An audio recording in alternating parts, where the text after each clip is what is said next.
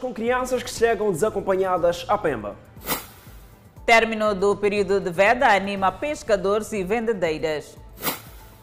Secretário do Estado do Desporto sugere saída temporária dos Mambas das provas internacionais.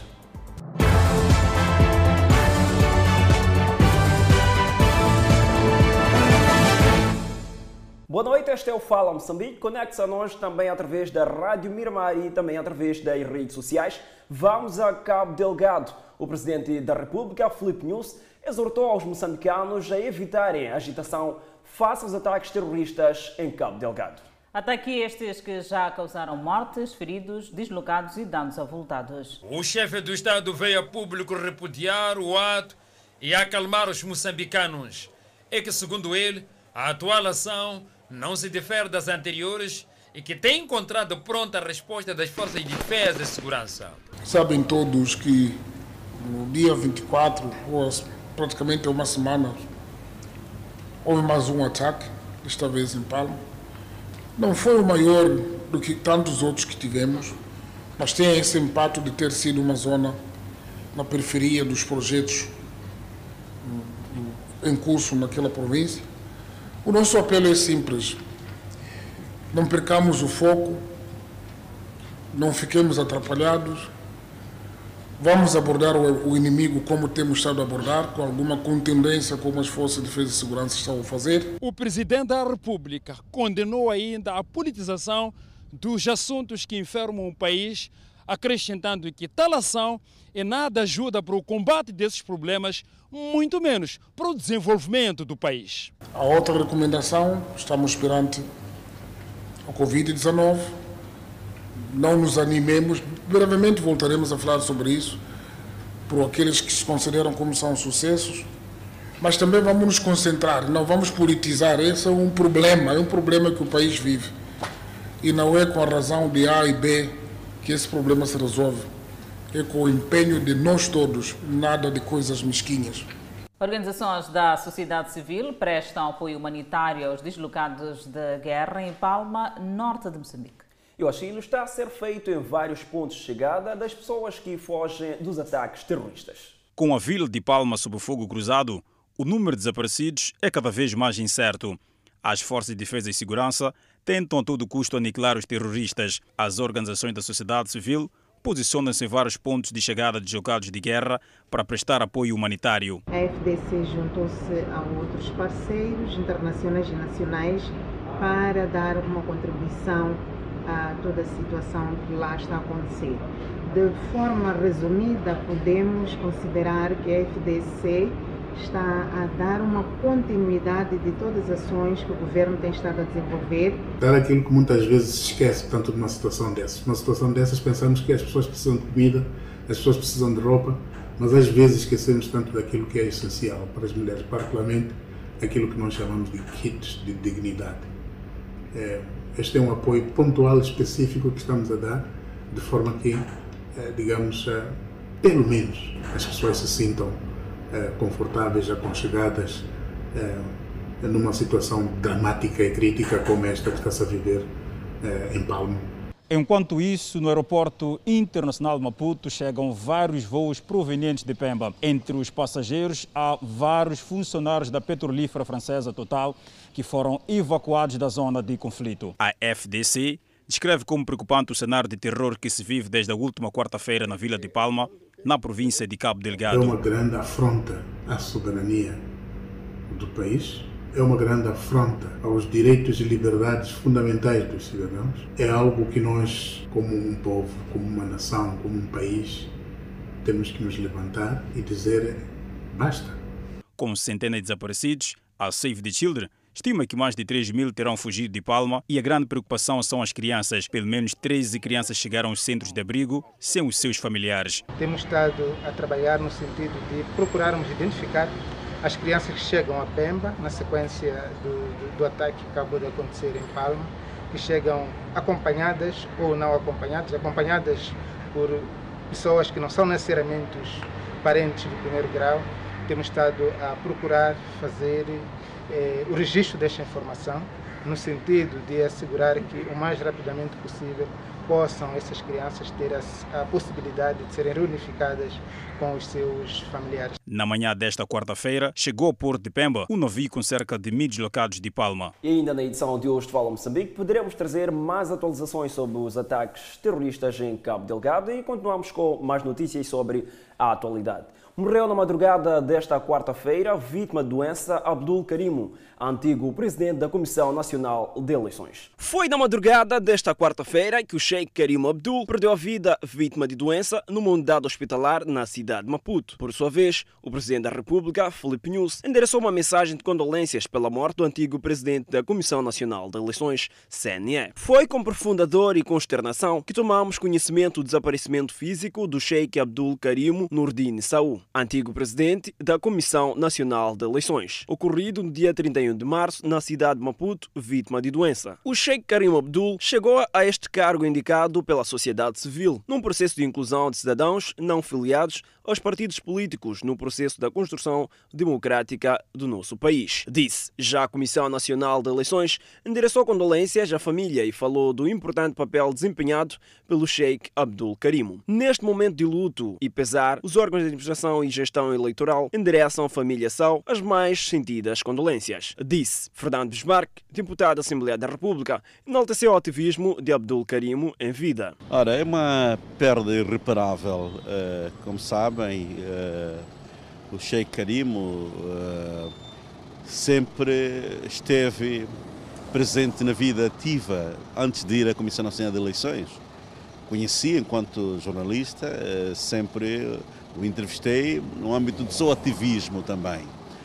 Portanto, o país perdeu um dos seus melhores filhos, todos nós sabemos a luta que este cidadão, o Sheikh Abdul Carimo, travou no seu mandato na Comissão Nacional de Eleições, mas por causa do sistema que está instalado no próprio órgão, não lhe permitiu muito mais.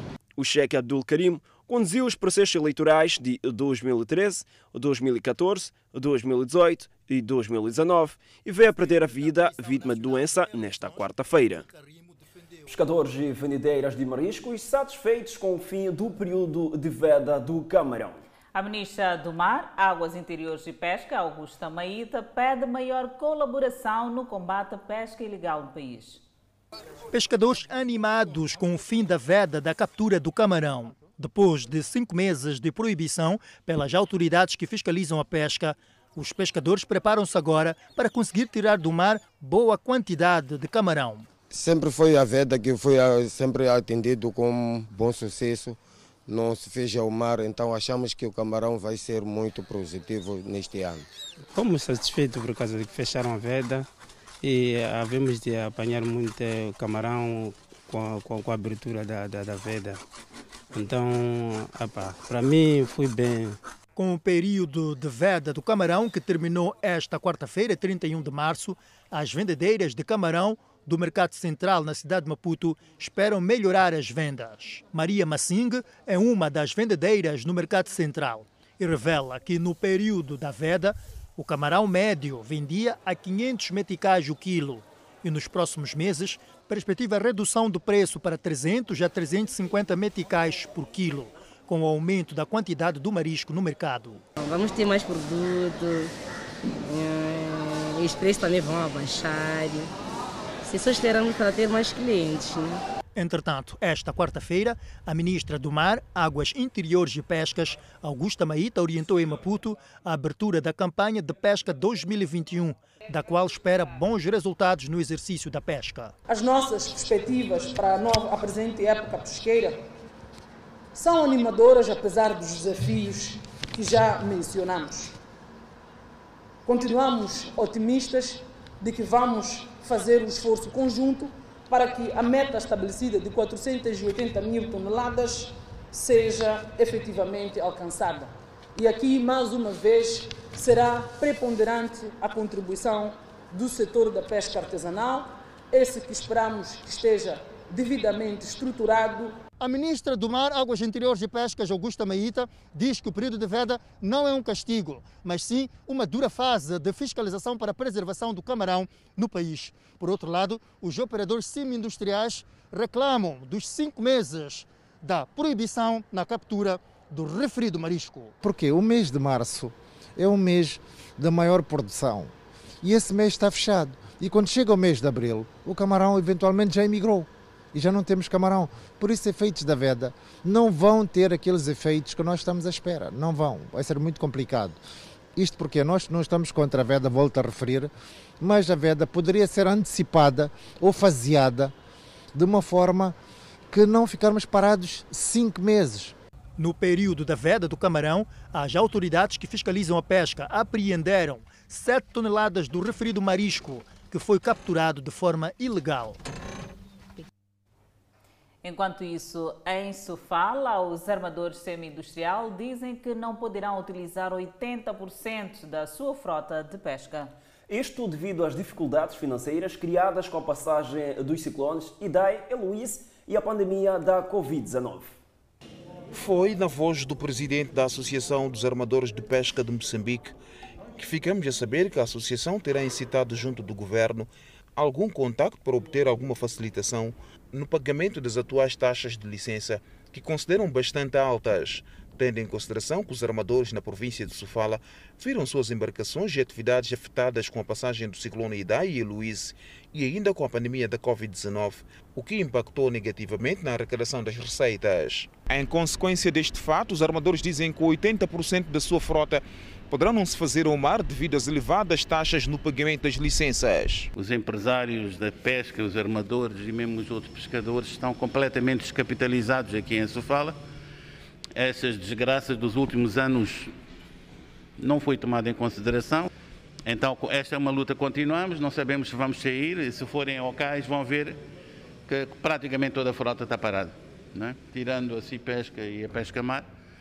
Todos nós estamos parados e não vamos sair enquanto não se resolve este problema. Os armadores em Sofala afirmam que este ano investiram bastante na reparação das suas embarcações afetadas com a passagem dos ciclones. Mas a situação está muito difícil. Financeiramente não há possibilidades mesmo de nós respeitarmos aquelas que são as decisões do Conselho de Ministros e do Ministério sobre o pagamento das licenças.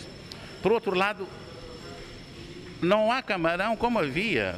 Está muito difícil. A situação é dramática mesmo porque a maioria não vai conseguir arrancar. Para os armadores neste ponto do país, a retirada dos meses de novembro e dezembro no calendário das suas atividades pesqueiras também prejudicou na arrecadação de receitas que poderiam servir para o pagamento das suas obrigações. Eram estes meses que faziam-nos preparar para a paragem que nós tínhamos a seguir e pagar todas as nossas obrigações que tivéssemos, quer com o Estado e quer com particulares e tudo mais, não? É preciso ter essa certeza absoluta que, retirando estes meses e retirando as quantidades das embarcações que devem ser retiradas, a pesca se torna sustentável, porque senão nós andamos às apopas delas. Na presente campanha, Sofala prevê a captura de mais de 71.654 toneladas contra 69.840 de igual período do ano passado.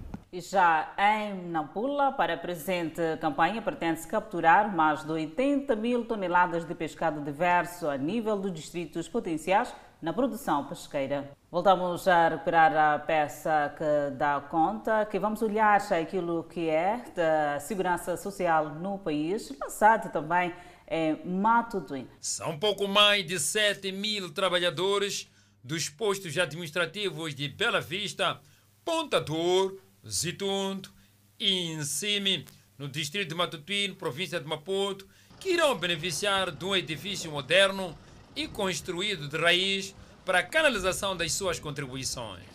A promoção e desenvolvimento de infraestruturas públicas para melhorar o atendimento, aproximando os serviços públicos ao cidadão, enquadram-se nas ações do nosso programa quinquenal do Governo 2020-2024. O governador da província de Maputo, Júlio Paruque, saudou o gesto do Governo Central, até porque esta é uma área que muito tem contribuído no produto interno bruto na província de Maputo. Refira-se que com o desempenho da Ponta do Ouro, Matutuí contribuiu com 43% da produção global do setor turismo na província de Maputo em 2020, cujo montante global foi de 4,3 mil milhões de meticais. A escolha da Ponta do Ouro para a implantação de infraestruturas é estratégica. O INSS não é a única instituição do Estado tanto implantada aqui. Acreditamos que outras instituições do Estado, a curto, médio e longo prazo, também vão ser implantadas nessa zona de expansão. O edifício, ora inaugurado pelo chefe de Estado moçambicano, foi edificado numa área total de 362,02 metros quadrados e ocupa uma área de 98,8 metros quadrados.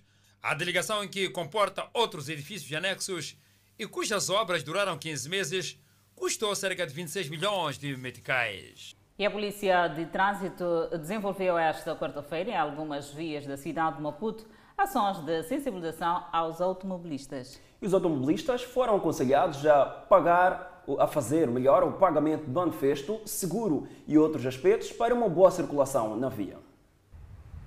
Automobilistas interpelados pelos agentes reguladores de trânsito com o objetivo de fiscalizar se estes condutores fazem-se ao volante respeitando as exigências das autoridades. Aqui na Avenida Marginal, os automobilistas recebem a educação rodoviária.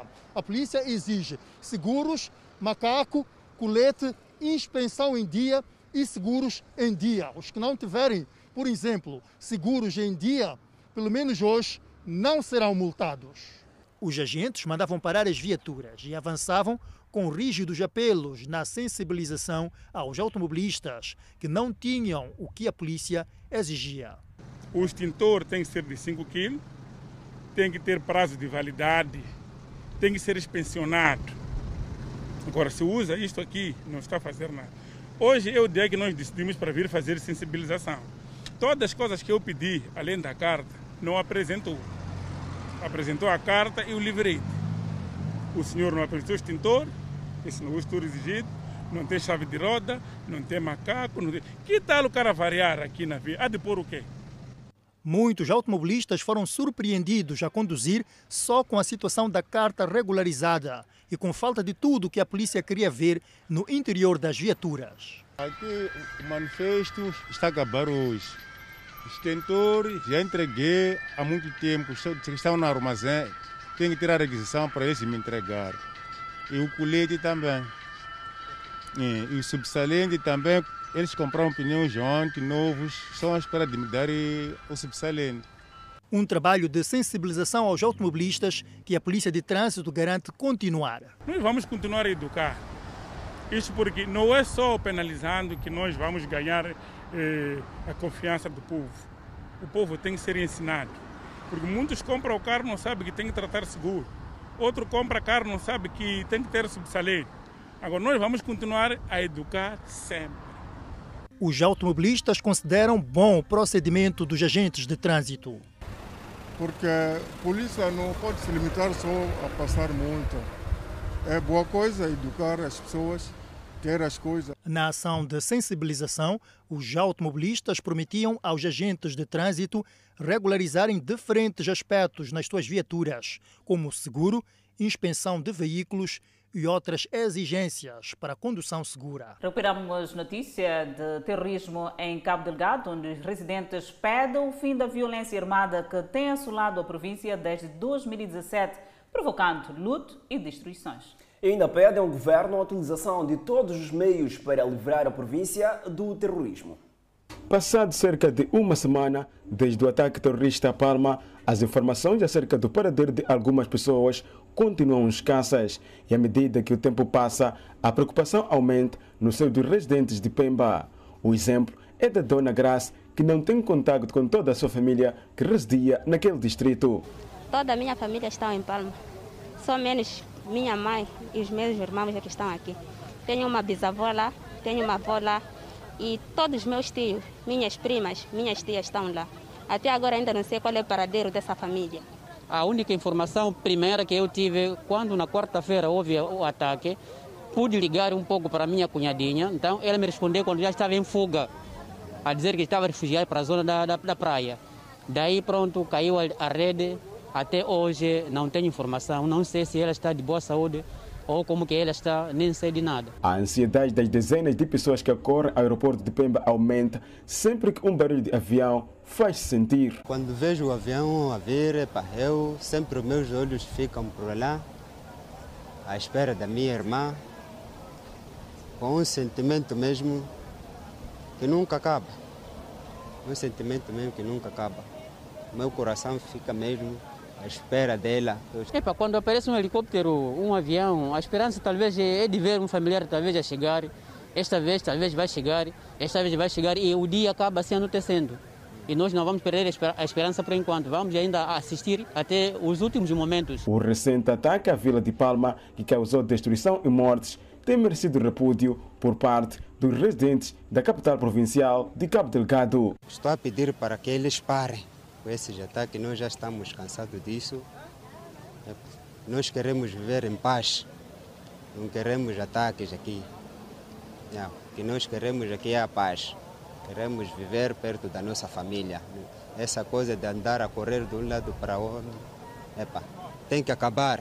Estou a pedir ao governo aqui que faça todos os meus possíveis para que isso acabe. O processo de evacuação das pessoas em Palma continua a decorrer com recurso a meios aéreos e marítimos. Até ao fecho desta reportagem, centenas de pessoas aguardavam no porto de Pemba a chegada de um navio proveniente de Palma, transportando cerca de 1000 pessoas. Marcelino Dungane é o novo diretor dos Serviços Provinciais dos Combatentes em Inhambane. Dungane, que já desempenhou as mesmas funções em Cabo Delgado, onde afirma que os veteranos da luta de libertação nacional têm vindo a contribuir no combate ao terrorismo naquela província nortenha do país. Marcelino Dungane fez saber que os combatentes são responsáveis pela vigilância das comunidades e centros de acolhimento para evitar a entrada de malfeitores. Em Cabo Delgado, por exemplo, nós temos a força miliciana, que é constituída basicamente pelos combatentes. E eles têm feito muito sucesso, tanto no combate aos terroristas. Então, é um exemplo a seguir. E é por essa razão que eu estou a dizer que os jovens deviam pensar e parar. Tanto deviam pensar que a pátria é deles, a pátria é nossa, a pátria é dos moçambicanos. Então temos que ter o sentido patriótico, temos que defender a nossa integridade territorial, temos que pensar em defender as nossas riquezas e defender mesmo, e temos que, portanto, lutar para o nosso bem social. O dirigente insta os jovens a recusarem qualquer tipo de aliciamento, a fim de fazerem parte do grupo dos insurgentes. Alguns jovens se filiam, portanto, na ala dos terroristas, combatendo seus próprios pais, suas mães, seus irmãos, etc, etc. Então, eu queria primeiro apelar aos jovens para que parem, portanto, e pensem um bocadinho. Eles são patriotas deste país. Este país, para se desenvolver, precisa deles, então eles não têm que acatar, não têm que se filiar nesse processo.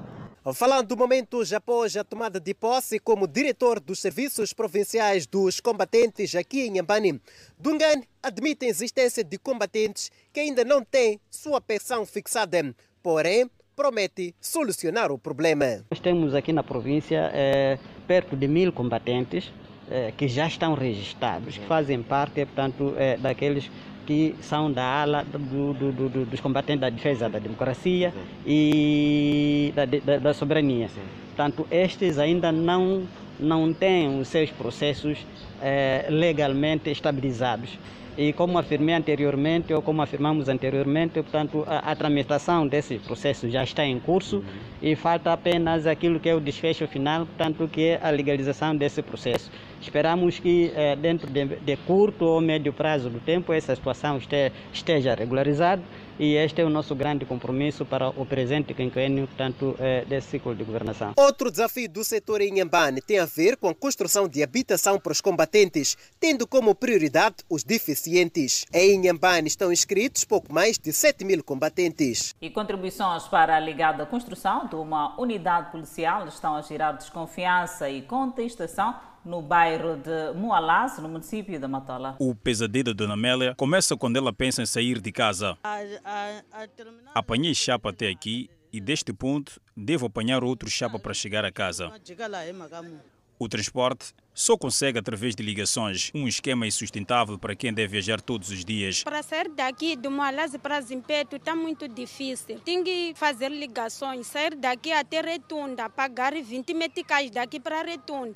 Quando chegar ali na Retunda tem que apanhar mais chapa da Retunda para Zimpeto, a pagar 20 ou 15 meticais para chegar no Zimpeto, fazer 2 ligações para Mualaze e para Zimpeto. A via recentemente construída que liga a estrada circular a Mualaze terminou neste ponto. Quem vive no terminal de Mualaze sente as limitações. Eles chegam lá, selecionam as pessoas. Nós na bicha ali, eles têm que escolher as pessoas. Eles perguntam, tens 50 meticais, tens 40 meticais. Se não tens 50 nem 40, tu não sobes o chapa para voltar a Mualaze. Tens que chegar, por exemplo, lá às 10 horas, vais sair 14, 15 horas, porque eles já andam a selecionar aquelas pessoas que têm 50 meticais, 40 meticais. Os transportadores justificam-se com a precariedade da via. Irmos mais à frente é o que nós mais queremos, mas por causa da via não temos como mesmo. A suspensão do carro não dura. Há quem entre os utentes está com saudades de carrinhas de caixa aberta, vulgo mailoves. Antes era melhor, porque tinha mailove. Agora que eliminaram o mailove aqui, já é muito difícil para apanhar esses chapas aqui. Quando chegar ali no Zimpeto, quando ter um plástico de 10 meticais, tem que pagar 50 meticais só para aquele plástico. Tudo o que moradores de Mualaze querem é ver minimizado ou até mesmo ultrapassado este dilema. Do transporte falamos do preço do pão em Manica, onde o presidente da Associação Moçambicana dos Panificadores afirmou que o preço do pão em Manica ainda continua estável. E esta é uma decisão que foi aplaudida. A TV Miramar exibiu uma matéria que dava conta de alguns cidadãos que alegavam que o preço do pão em algumas padarias havia subido e o principal motivo da subida era a farinha de trigo. Esta informação chegou à Associação Moçambicana dos Panificadores em Manica, que diz que o preço ainda continua o mesmo. Acho que é um equívoco da parte da população, porque de fato as padarias, nenhuma padaria subiu e nenhuma está autorizada a subir. Inácio Sambo, presidente da Mopão, disse ainda que o preço do pão no próximo mês não irá subir. Esse dia 1, dia 2, esta semana toda, eu tenho certeza que o pão não vai subir. E sobre o preço do pão que continua e continuará estável, alguns cidadãos na província de Manica dizem que a decisão da Associação Moçambicana dos Panificadores é bem-vinda. Clésio Andrade é vendedor do Mercado Central e conta que o pão na sua mesa nunca falta e o preço do pão continuando o mesmo será uma valia. E estamos satisfeitos por ouvir esse motivo que o pão em Manica não vai subir. Estou feliz por o preço do pão não subir. Atualmente, a tabela de preços do pão é a seguinte. Pão de 180 gramas custa 12 meticais, 160, 10 meticais, 120, 8 meticais, 60 gramas, 4 meticais e 30 gramas, 3 meticais. 2 indivíduos estão detidos, indiciados no roubo da viatura em Maputo. Ainda para ver no próximo bloco, a polícia captura 3 suspeitos em Manica. Há mais por ver e até já. De volta ao Fala Moçambique, agora sobre criminalidade. 2 indivíduos foram detidos, indiciados no roubo de uma viatura, um dos quais nega o seu envolvimento no roubo e afirma ter recebido a viatura para pintar a parte superior da mesma. Uma suposta tentativa de negócio que teria terminado na sua detenção. Este cidadão, que diz ser técnico de frios, viu necessidade de aumentar a sua fonte de renda, porém sem sucesso. Ele que direcionou as pessoas, fomos fazer pagamentos, então eu só tirei um valor de 40 mil meticais para investir, para recomprar a viatura. Ele tirou o valor no mínimo de 140 mil meticais, soma 180. Indiciado de furto de uma viatura de marca Toyota Allion, o mesmo jovem afirma que adquiriu a viatura a 40 mil meticais. O mercado do negócio... Acho que é possível, porque o que aconteceu, ele que tinha contato das pessoas, eu não, como sou novo neste assunto. Para além deste indiciado, existe também o pintor que supostamente iria alterar o teto da viatura. Recebi uma chamada telefônica desse jovem, me ligando antes de eu sair de casa, dizendo que tem um trabalho para ti. Vou perguntando a ele qual é o trabalho. Tem um carro que é para pintar uma parte. Este...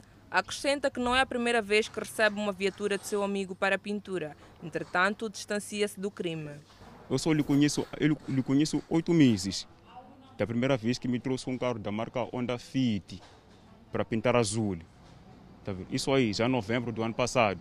O porta-voz do SERNIC afirma que estes fazem parte de uma quadrilha procurada a nível da cidade e província de Maputo. De uma fiscalização ou da fiscalização que é feita em conjunto, em coordenação com a PRM, foram interpelados esses indivíduos, ou foi interpelado esse indivíduo, conduzindo essa viatura, que feita a perícia no local, minuciosa pelos agentes investigadores no local, foi verificado um vício no número de chassi, assim como no número de motor da própria viatura. Os indiciados de 25 e 28 anos, respectivamente, modificaram características como chapa de inscrição, número do motor e do chassi. Enquanto isso, 3 indivíduos estão detidos no distrito de Manica, indiciados na venda de utensílios domésticos produzidos na base de cabos elétricos da EDM. Os materiais apreendidos pelo SERNIC em Manica são panelas, ferros de engomar, frigideiras, entre outros.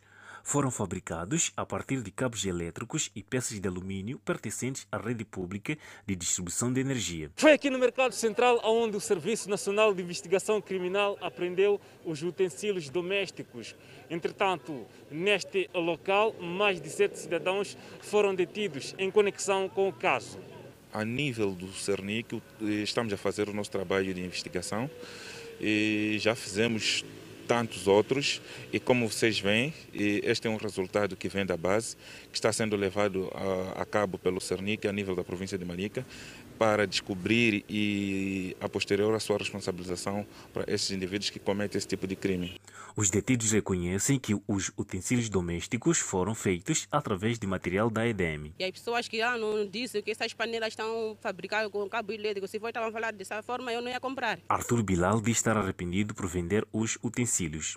Não é tão bom, até que eu estou arrependido, né? Se eu tivesse exatamente uma informação exaustiva acerca do tal assunto ou do fabrico das mesmas panelas, eu só baseava naquele negócio que vinha fazendo há bastante tempo. Roubo de material provocou prejuízos à EDM em cerca de 7 milhões de meticais na província de Manica no ano 2020. Dados dos primeiros 3 meses deste ano revelam que as perdas estimam-se em 2 milhões de meticais. De Manica para Tete, residentes da unidade de Caxique consomem água imprópria devido à avaria de uma bomba. Entretanto, a população recorre ao rio Chimaze para obter água. Residentes em Caxinque, cidade de Tete, têm vindo a consumir água imprópria há já algum tempo. Os mesmos têm consciência dos perigos que tal ato pode causar. No entanto, a avaria da única bomba de água manual no local obriga-os a tal situação. Recorrer ao rio Chimaze é a única alternativa destes para terem água, pois a região não tem água canalizada do FIPAG. Essa água não está boa, está a cheirar muito. É complicado mesmo, complicado, péssima. Acontece mesmo, diarreia, sem falta. Precisa buscar água aqui, por acaso não tem água, aqui no bairro Caxinque não tem água. Por que que não tem água? Não tem fontanária? Não tem fontanária. Aqui dizem que está variado. Está variado, mas essa bomba é pouco. É uma bomba só. Estamos muita gente a beber essa coisa, essa bomba. Aqui faz-se um pouco de tudo.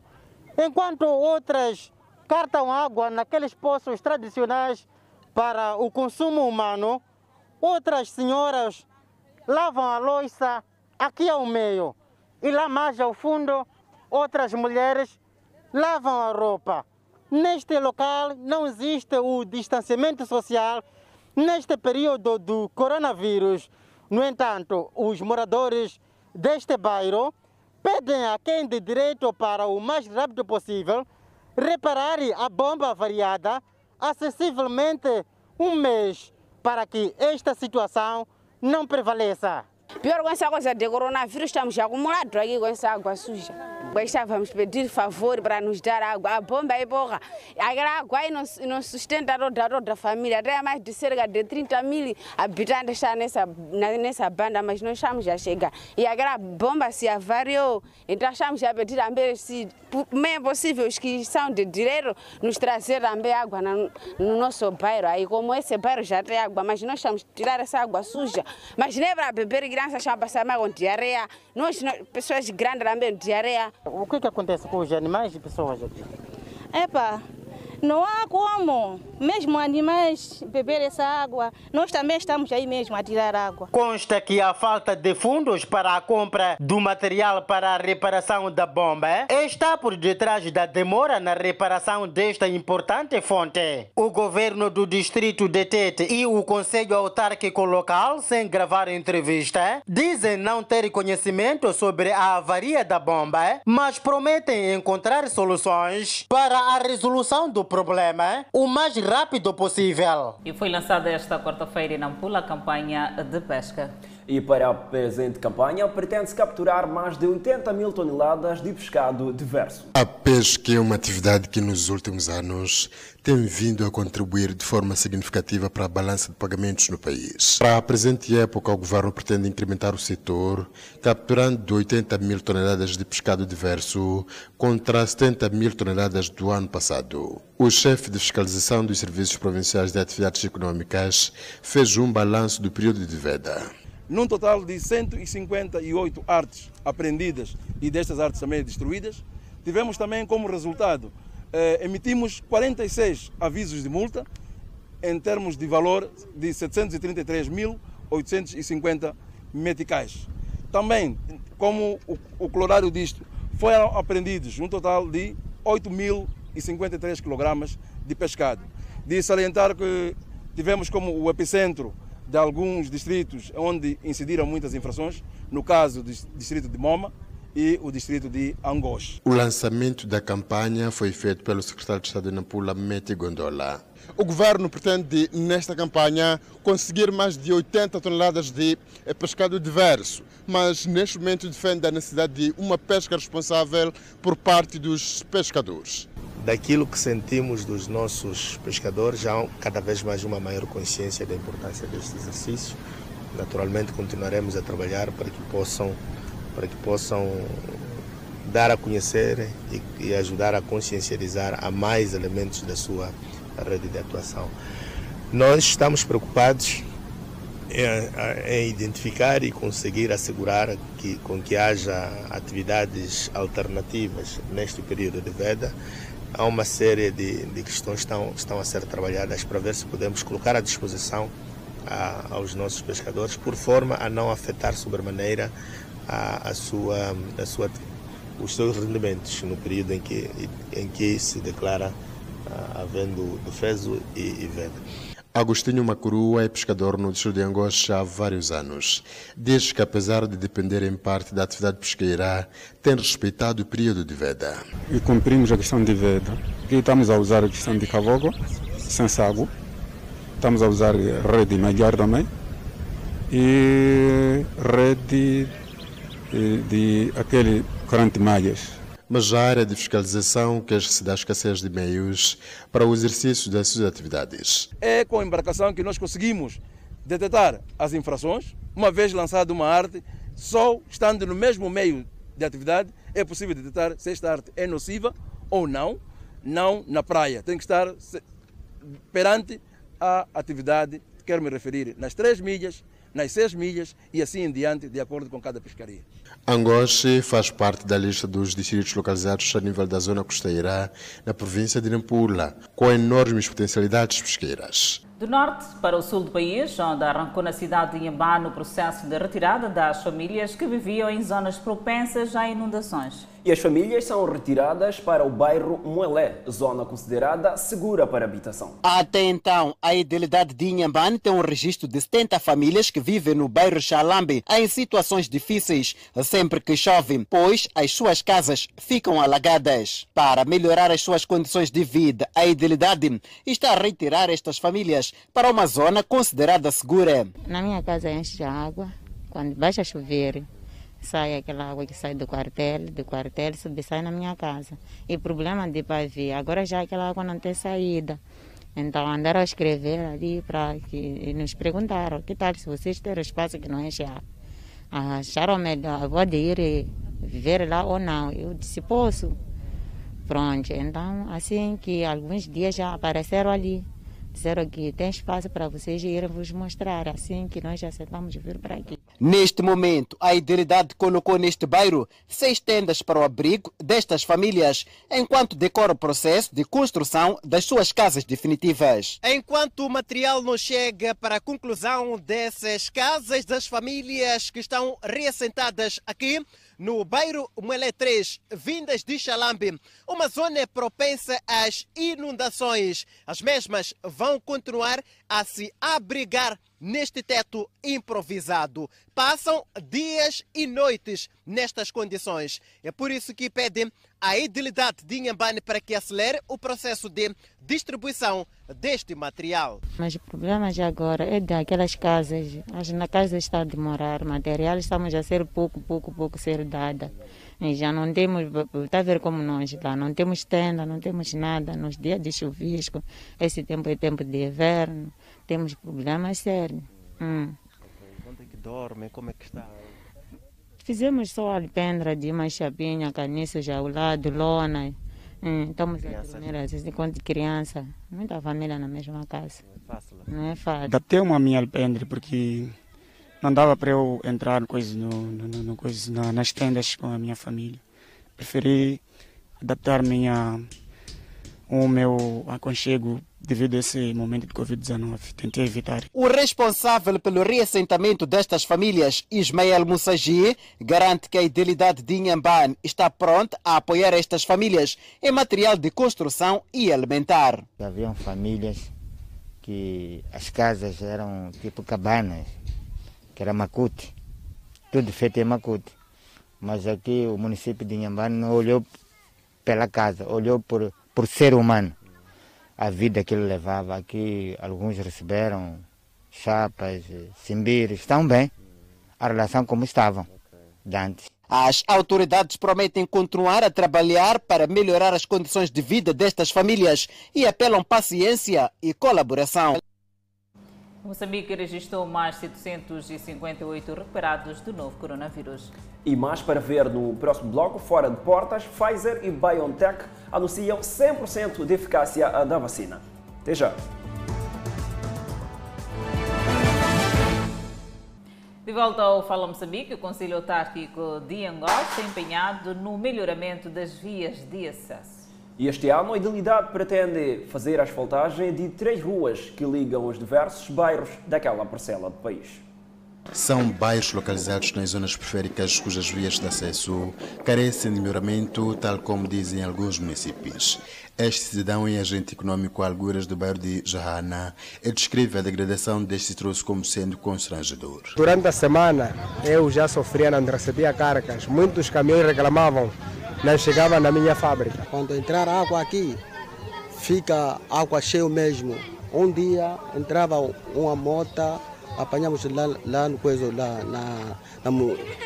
na mosquita lá. No bairro de Zaharanguanha, na autarquia de Angoche, decorrem várias obras a nível dos bairros da periferia para fazer com que a circulação de pessoas e bens seja feita na sua normalidade.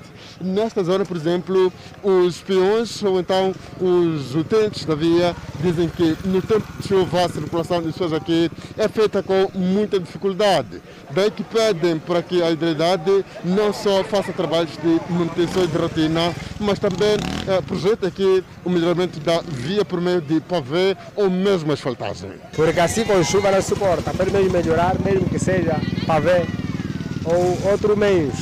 Sim, mas isso é uma vantagem para o cidadão. Pelo menos eu agradeço. Este ano, a Idealidade projeta pavimentar 3 ruas, mas diz ter arrancado com trabalhos de manutenções de rotina, enquanto aguarda o abrandamento das chuvas. Já o fizemos no bairro do Ingur, conforme vê esse miúdo, desde antes de ontem. Ontem estão a trabalhar aqui mesmo. Hoje não foi possível porque a pessoa que orienta as máquinas está em Nampula e prometeu voltar e já recomeçar o trabalho amanhã. No centro da cidade, a Idealidade diz ter concluído a pavimentação de várias vias de acesso com recursos próprios. Os valores de contribuição é através dos nossos mercados e os nossos comerciantes.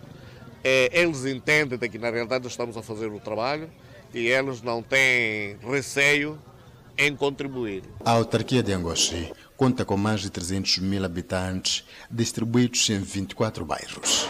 Moçambique registrou mais 758 recuperados, elevado para 56.409 cumulativo, e tem cumulativamente 3.138 internados e 92 recebem tratamento nos centros de isolamento. Quanto ao número de casos positivos, o país tem um cumulativo de 67.579 casos positivos registrados, dos quais 67.263 de transmissão local e 316 importados. Moçambique testou nas últimas 24 horas 1.549 amostras, das quais 113 revelaram-se positivas. Destes, 109 são de nacionalidade moçambicana, 3 estrangeiros e 1 de nacionalidade ainda por identificar. Todos resultam de transmissão local. Há registro de mais 3 mortes e sobe para 775 as vítimas mortais. Moçambique tem 10.391 casos ativos da pandemia viral. Continuamos com as notícias. E agora, fora de portas, sobre a Covid-19, autoridades de Cabo Verde anunciam estar a registrar uma ligeira redução de infecções da Covid-19. Mais detalhes com a nossa correspondente. Com uma leitura dos dados avançados pela Direção Nacional de Saúde, nesses últimos 14 dias, o país teve um aumento de casos de Covid-19. O diretor fala em 1.039 casos nesse período de tempo, quando também analisa o comportamento das pessoas perante o não cumprimento dos cuidados sanitários. Como podem verificar, claramente houve um aumento em termos de detecção e um aumento da taxa de positividade de 7 para 11%. É extremamente importante que a população saiba do seu papel e conheça e obedeça e cumpra com rigor as medidas de prevenção. Mais uma vez, nós estamos aqui a dizer que tomamos conhecimento de festas privadas, situações lúdicas que favorecem a aglomeração de pessoas e estas situações é que acabam por aumentar o risco de propagação do vírus na população. Perante esta situação, o mesmo comunicou que num total de 411 amostras analisadas tiveram conhecimento de mais 65 casos novos. Na praia foram 21. Santa Catarina de Santiago, 1, São Miguel, 2, Santa Cruz, 2, Paúl, 1, São Vicente, 6, Sal, 6, Tarrafal de São Nicolau, 10 e Boa Vista, 16. Esses casos novos representam 15,8% de taxa de positividade. Em termos de casos ativos, nós temos neste momento um total de 852, correspondendo a 5% do total dos casos já notificados de Covid-19 em Cabo Verde. Em relação ao processo de vacinação, Jorge Barreto adiantou que até o momento 2.619 pessoas já foram vacinadas com vacinas da Pfizer e da AstraZeneca, correspondendo a 61% daquilo que está previsto no Plano Nacional de Vacinação contra a Covid-19. Um total de 235 doses da vacina da AstraZeneca já foram administradas, sem intercorrências maiores. Algumas pessoas sentiram um pouco de dor no local da aplicação da vacina, mas isso é normal. Quem também recebeu a vacina da Pfizer também sentiu a mesma coisa. Uma sensação de febre, algum calafrio, mas isso é sinal de que o corpo está a responder à vacina e é isso que se espera. Portanto, não tivemos nenhuma outra complicação que nos suscitasse alguma preocupação a ponto de fazer-nos ponderar a utilização, seja da vacina da Pfizer, seja da vacina da AstraZeneca. Na sequência, também informou que as pessoas idosas já começaram a se inscreverem através da linha 811-12 para tomarem a vacina. E os laboratórios da Pfizer e BioNTech anunciaram nesta quarta-feira que a sua vacina contra a Covid-19 demonstrou eficácia em 100% nos adolescentes com idades entre 12 e 15 anos de idade. O imunizante já tinha autorização para ser aplicado em jovens a partir dos 16 anos. As farmacêuticas explicaram que a vacina desencadeou respostas robustas de anticorpos, excedendo aquelas registradas anteriormente em participantes vacinados com idade entre 16 e 25 anos de idade e foi bem tolerada. O estudo foi feito em 2.260 adolescentes de 12 a 15 anos nos Estados Unidos. No ensaio, 18 casos de Covid-19 foram registrados no grupo placebo contra nenhum no grupo vacinado. Segundo o comunicado, os resultados apontaram forte imunogenicidade em um subconjunto de adolescentes um mês após a aplicação da segunda dose. Na semana passada, as farmacêuticas começaram também os testes em crianças de 6 meses a 11 anos de idade. Os estudos da fase 1, 2 e 3 contínuo visam avaliar ainda mais a segurança, tolerabilidade e imunogenicidade da vacina em 3 grupos de idade de 5 a 11 anos, 2 a 5 anos, 6 meses a 2 anos. E ainda sobre a vacina contra a Covid-19, a BioNTech está a aumentar intensamente as suas capacidades de produção. A empresa com sede em Mainz, Alemanha, nunca havia lançado um produto farmacêutico no mercado antes e precisa de uma capacidade de fabricação totalmente diferente para ir além das pequenas quantidades necessárias para os testes clínicos. Cerca de 400 funcionários têm o processo em andamento na nova unidade de produção da empresa em Marburg, substituída pela Novartis em 2020. A instalação recebeu a aprovação na sexta-feira da Agência Europeia de Medicamentos para a fabricação da vacina. A BioNTech originalmente esperava que a planta pudesse produzir 700 milhões de doses por ano.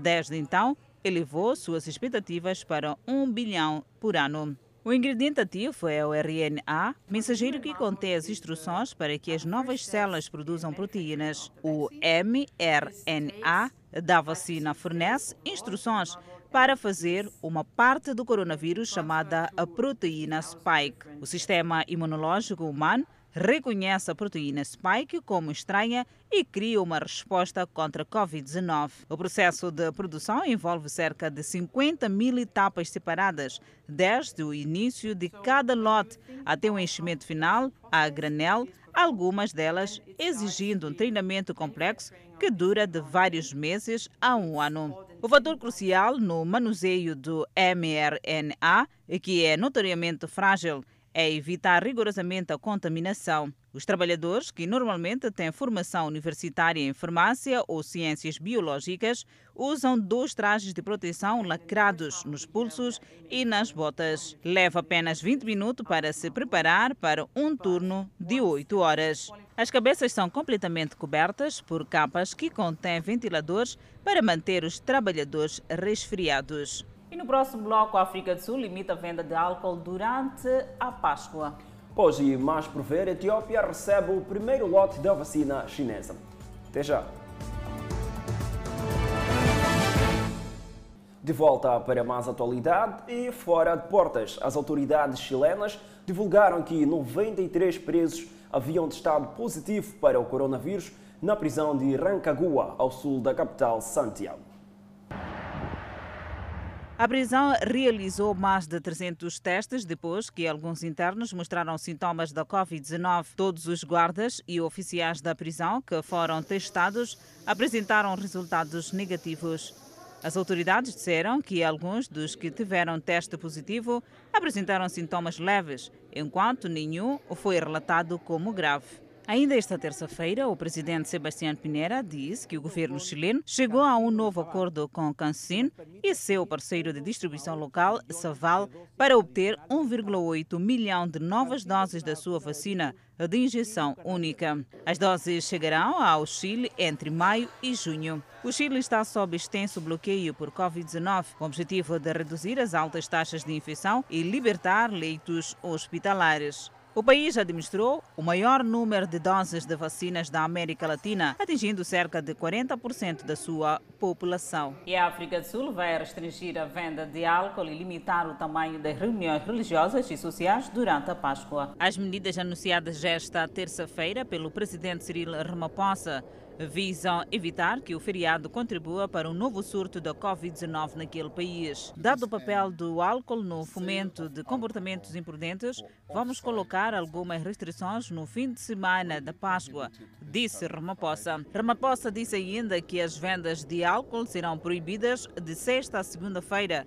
Bares e restaurantes poderão vender bebidas alcoólicas, mas deverão encerrar às 23 horas. O máximo de 250 pessoas serão permitidas em reuniões religiosas internas, enquanto 500 pessoas são permitidas em eventos ao ar livre. E ainda sobre a Covid-19, o secretário de Gabinete do Japão pediu esta quarta-feira uma investigação adicional sobre a origem da Covid-19.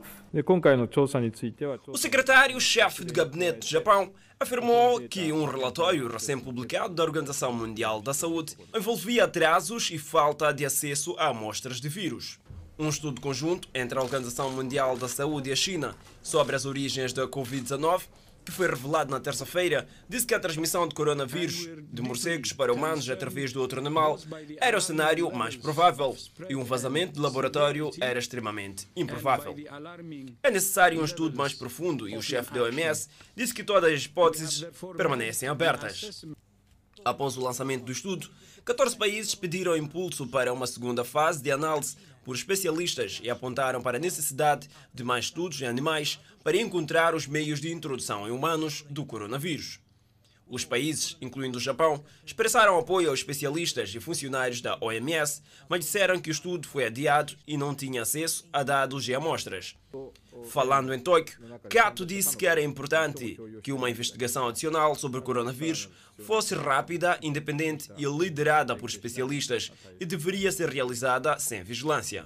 Enquanto isso, a China juntou-se à corrida global para distribuir a sua vacina Covid-19 Sinopharm. 300.000 doses chegaram à capital etíope, Addis Abeba. A chegada do avião de carga da Ethiopia Airlines de Pequim foi recebida pela ministra da Saúde da Etiópia, Lídia Tadesse, e pelo embaixador da China na Etiópia, Zhuang Ziao. Antes de fazer as declarações à mídia, um banner com os dizeres "Por solidariedade vamos prevalecer" foi colocado como pano de fundo para a conferência de imprensa. O presidente Xi foi incomparavelmente ao prometer que a China tornará suas vacinas um bem público global, melhorando assim a acessibilidade e o preço da vacina nos países em desenvolvimento, disse Xiao. Tadesse aplaudiu a doação da China e disse que estava grata por receber esta doação e que vai apoiar o aumento à cobertura da população em termos de garantir o controle desta pandemia e reduzir a morbidade e mortalidade. Mais atualidade, a Austrália vai construir mísseis teleguiados em colaboração com os Estados Unidos da América. A Austrália anunciou esta quarta-feira que começaria a construir os seus próprios mísseis teleguiados em estreita colaboração com os Estados Unidos para aumentar sua capacidade de defesa. O primeiro-ministro Scott Morrison disse que faria parceria com a fabricante de armas para construir os mísseis em um plano que criaria milhares de empregos, bem como oportunidades de exportação. Scott disse aos jornalistas, a partir da cidade de Adelaide, que o país gastaria 761 milhões de dólares americanos num plano como parte de um enorme investimento de 10 anos em defesa e na indústria de defesa. A Austrália faz parte da Aliança de Inteligência Five Eyes, junto com os Estados Unidos da América, Canadá, Grã-Bretanha e Nova Zelândia. E para ver no próximo bloco, Luís Gonçalves já não é selecionador nacional. Até já.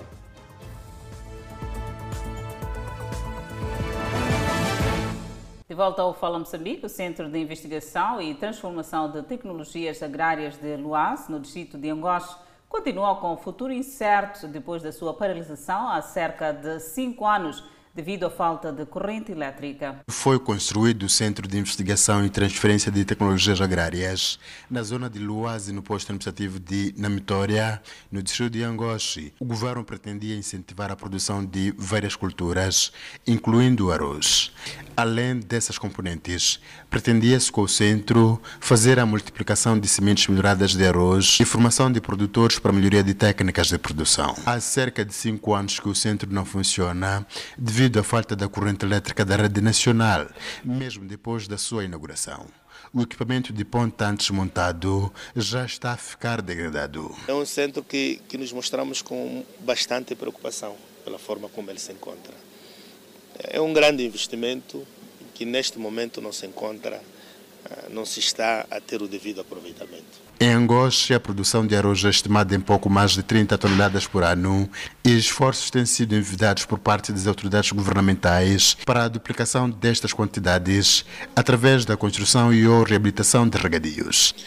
Temos maquinaria que está ociosa, temos centro de máquinas que deveria ser melhor aproveitado, que não está em funcionamento, temos um laboratório que deveria ser bastante utilizado, um laboratório que mostra-se com um grande potencial, que não está em utilização, e isto levou-nos a imediatamente equacionar a possibilidade de, junto de algumas instituições, fazer-se geminações, fazer ligações, por forma a melhor utilizar este potencial existente nesta instituição. São incrementos que seriam possíveis depois do funcionamento deste centro. Para a construção deste centro foram gastos mais de 6 milhões de dólares norte-americanos, mas o investimento pode ter sido em vão se alternativas urgentes de reaproveitamento de equipamento não forem encontradas. A maquinaria, pensamos envolver o Instituto Industrial. 2020 mostrou uma série de potencial na parte mecânica. Existe hipótese também de transformação do mesmo, investimentos que possam ser feitos por forma a termos centros de acomodação, que a partir destes centros de acomodação podemos hospedar mais estudantes, podemos transformar, se calhar, é uma hipótese apenas. O Centro de Investigação e Transferência de Tecnologias Agrárias para a produção de arroz iria servir os distritos vizinhos de Angoche, que são Moma e Larde, também com várias potencialidades agrícolas. Ainda no distrito de Angoche, o secretário de Estado visitou as famílias que foram assentadas na zona de Sangaje, uma área que está em exploração de recursos mineiros por uma empresa privada. E agora sobre o desporto, Luís Gonçalves já não é selecionador nacional de futebol. A Federação Moçambicana de Futebol decidiu rescindir o contrato de trabalho com Luís Gonçalves e toda a sua equipe técnica depois dos maus resultados averbados pelos Mambas. A decisão é consequência da não qualificação dos Mambas para o CAN de 2021 e acontece depois da derrota de ontem por 1-0 diante do Cabo Verde, que se apurou ao CAN. Em nota de imprensa, a FMF disse: a direção executiva da Federação Moçambicana de Futebol, em reunião de emergência realizada na tarde desta quarta-feira, tomou a decisão unânime de terminar com efeitos imediatos o vínculo contratual com o selecionador nacional de futebol Luís Gonçalves e respectiva equipa técnica composta por Tiago Capaz, João Pereira, Nasser Carimo, Florencio Tembe e Manuel Valui. Temos indicação de já temos a previsão do estado do tempo para as próximas 24 horas. Pemba 30 de máxima, Lixinga 24, Nampula 29. Seguimos para o centro do país.